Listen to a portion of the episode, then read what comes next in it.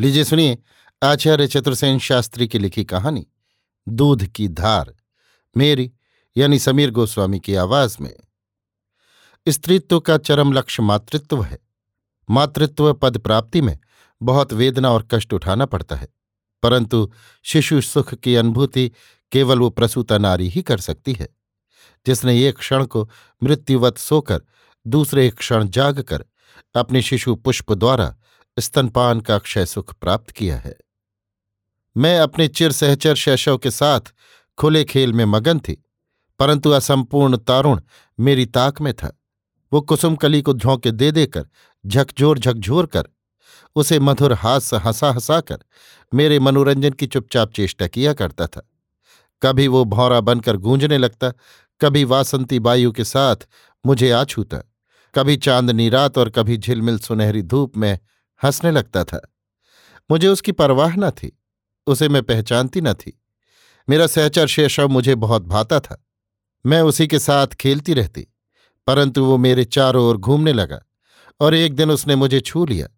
मैं लजा गई, छुई मुई सी सिकुड़ गई। तभी से एक भय, एक आशंका मेरे मन में घर कर गई। कौन है ये अपरिचित? मैं चौकन्नी सी, भीत चकिता सी, अब खेलने निकलती। परंतु अब उसका अज्ञात अभाव भाव सा छू जाने लगा। वो छलिया अब छिप छिप कर नए नए खेल दिखाता था। मैं कभी विराग से देखती, कभी चाव से। उसका छू जाना मुझे भाने लगा। मैं अपनी नज़र बचाकर उसे निहारने लगी। वो मुझे छूता था, गुदगुदाता था, हंसाता था, आँख में चौनी खेलता था, पर दिखता नहीं था। फिर भी वो मेरे मन को ऐसा भाया और मुझे उसने ऐसा भरमाया। कि मैं उसी के ध्यान में खोई सी रहने लगी, और एक दिन विमूढ़ हो उसी के हाथ बिक गई।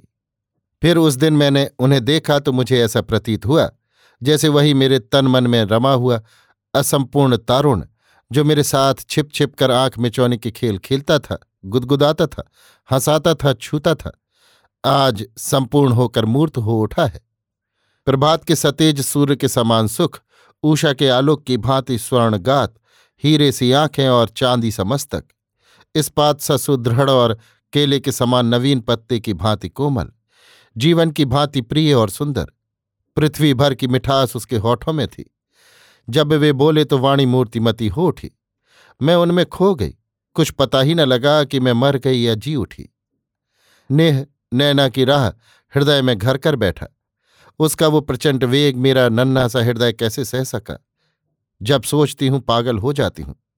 मैं तो यही जानती थी कि एक और एक दो होते हैं, पर अब तो हम दो एक हो रहे थे।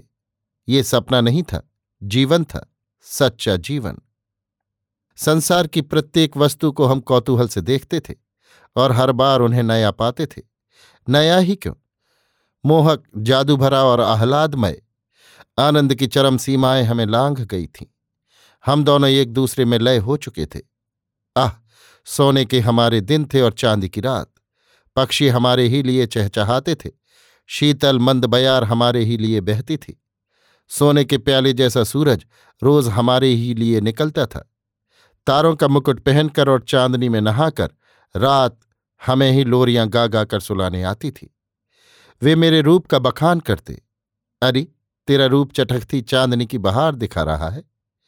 मेरे उज्ज्वल ललाट पर श्याम भूभाग को देखकर हंसकर वे कहते, गंगा की धार में भुजंग तैर रहे हैं। कभी मुझे सद्य स्नाता देख कहते, आहा, यहाँ तो वसंत आ रहा है। पुराने पत्ते झड़कर नवीन कोपले फूट रही हैं। उस दिन उन्होंने मेरी चंपे की कली सी उंगली को छूकर कहा था, तेरी ये वेणी तो सोने के खंभे पर चढ़ती हुई सर्पणी सी दीख पड़ रही है। फिर कहा था, तेरा अंग अंग श्रीखंड सा सलोना है। हाय हाय, इन बातों को सुनकर क्या होता था भला? सच कहूँ, बढ़ी हुई बरसाती नदी का जल जैसे समुद्र के हिये में हलचल मचा देता है। उसी प्रकार, ठीक उसी प्रकार मेरे हृदय का हाल हो जाता था। उन दिनों में वसंत की फुलवारी बनी हुई थी। वसंत में जैसे फल और फूलों के भार से तरुवृंद झुक जाते हैं, उसी प्रकार मैं अपने ही भार से झुकी पड़ती थी। जब हम छुप कर एक दूसरे को देखते, संकेत करते, हँसते तो एक चमत्कार सा लगता था। अननुभूत सा। हमारे परस्पर के प्रति आकर्षण का अंत न था। परंतु चमत्कार तो तब हुआ, जब हमारी शक्ति और आकांक्षाओं ने एक में केंद्रित होकर हमारे जीवन में क्रांति ला दी थी। उद्दाम वासना की प्रचंड ज्वाला ने हमें सुलगता हुआ अंगारा बना दिया। प्रकृति का करिश्मा था, प्रेम के पर निकल आए थे, और वो हमें कहीं का कहीं ले उड़ा था। परंतु ये क्या हुआ? भय और घबराहट ने मेरी आँखों में अंधेरा छा दिया। वो भय कैसा था? ये मैं आज भी नहीं बता सकती। कुछ अस्वाभाविक सी अनहोनी बात थी। मेरे भय को जिसने सुना हंस दिया, जिसने जाना मुझे बधाइयाँ दी, परंतु मैं तो एक बारगी ही अधीर हो उठी। अब क्या होगा भला? धीरे धीरे मैं अब जान गई। ऐसा तो सभी को होता ही है। ये तो स्त्री जाति की स्वाभाविक घटना है। स्त्री स्त्री स्त्री।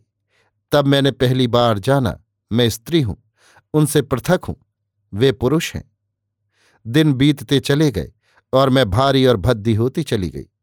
चलना फिरना मेरे लिए दूभर हो गया, मन और शरीर आलस्य से भर गया। मुझे मतली आती और बहुधा खाना पीना निकल जाता, फिर भी मेरी कोई चिंता नहीं करता था। जैसे मेरे साथ सभी की सहानुभूति समाप्त हो गई हो, सब कहते थे, ऐसा होता ही है। वे थे कि कुटिल हास हँसते चल देते थे। मेरा पेट और कमर बेतुके होते जा रहे थे। हाय राम, मैं अब इतनी भद्दी और बेडोल बन चुकी थी कि क्या कहूँ? भला मैं क्या जानती थी कि प्यार का यही मूल्य मिलता है? उन्हें मैंने अपना तन मन दिया, प्यार किया। उन्होंने मुझे इस झमेले में डाला। इस अंधेर अन्याय की भी कहीं दाद फरियाद है भला? फिर वे तो वैसे ही आकर्षक, फुर्तीले, सुंदर और मोहक बने थे। भद्दी और बेतुकी तो मैं ही होती जाती थी। हाय रे राम। मैं हैरान थी कि ये कौन मेरे पेट में लात मार रहा है। किसी भी करवट में चैन से नहीं लेट पाती थी। अब तो रात रात भर जागते बीतती थी। छाती में एक अजीब गुदगुदी सी होती रहती थी, जो मुझे जरा भी पसंद न थी। पेट तो अब ढोल बन गया था, पर मौत ये थी कि मेरा सुंदर छरहरा फुर्तीला शरीर कुरूप और बेडोल होता जा रहा था।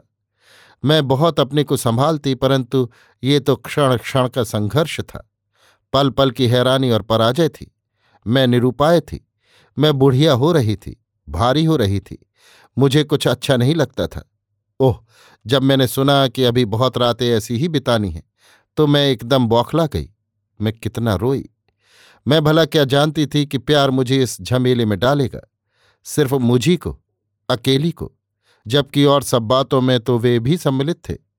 मैं तो कह ही चुकी हूँ कि मैं ये भी भूल चुकी थी कि हम, वे और मैं दो हैं।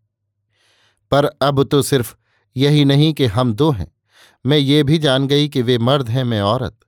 वो औरत जिसकी ज़िंदगी बोझा ढोने और खतरे झेलने के लिए बनाई गई है। परंतु अभी क्या? अभी तो बहुत भोगना था। उस पीड़ा की चर्चा करूँ, जो अपने होश हवास में मैंने सहन की।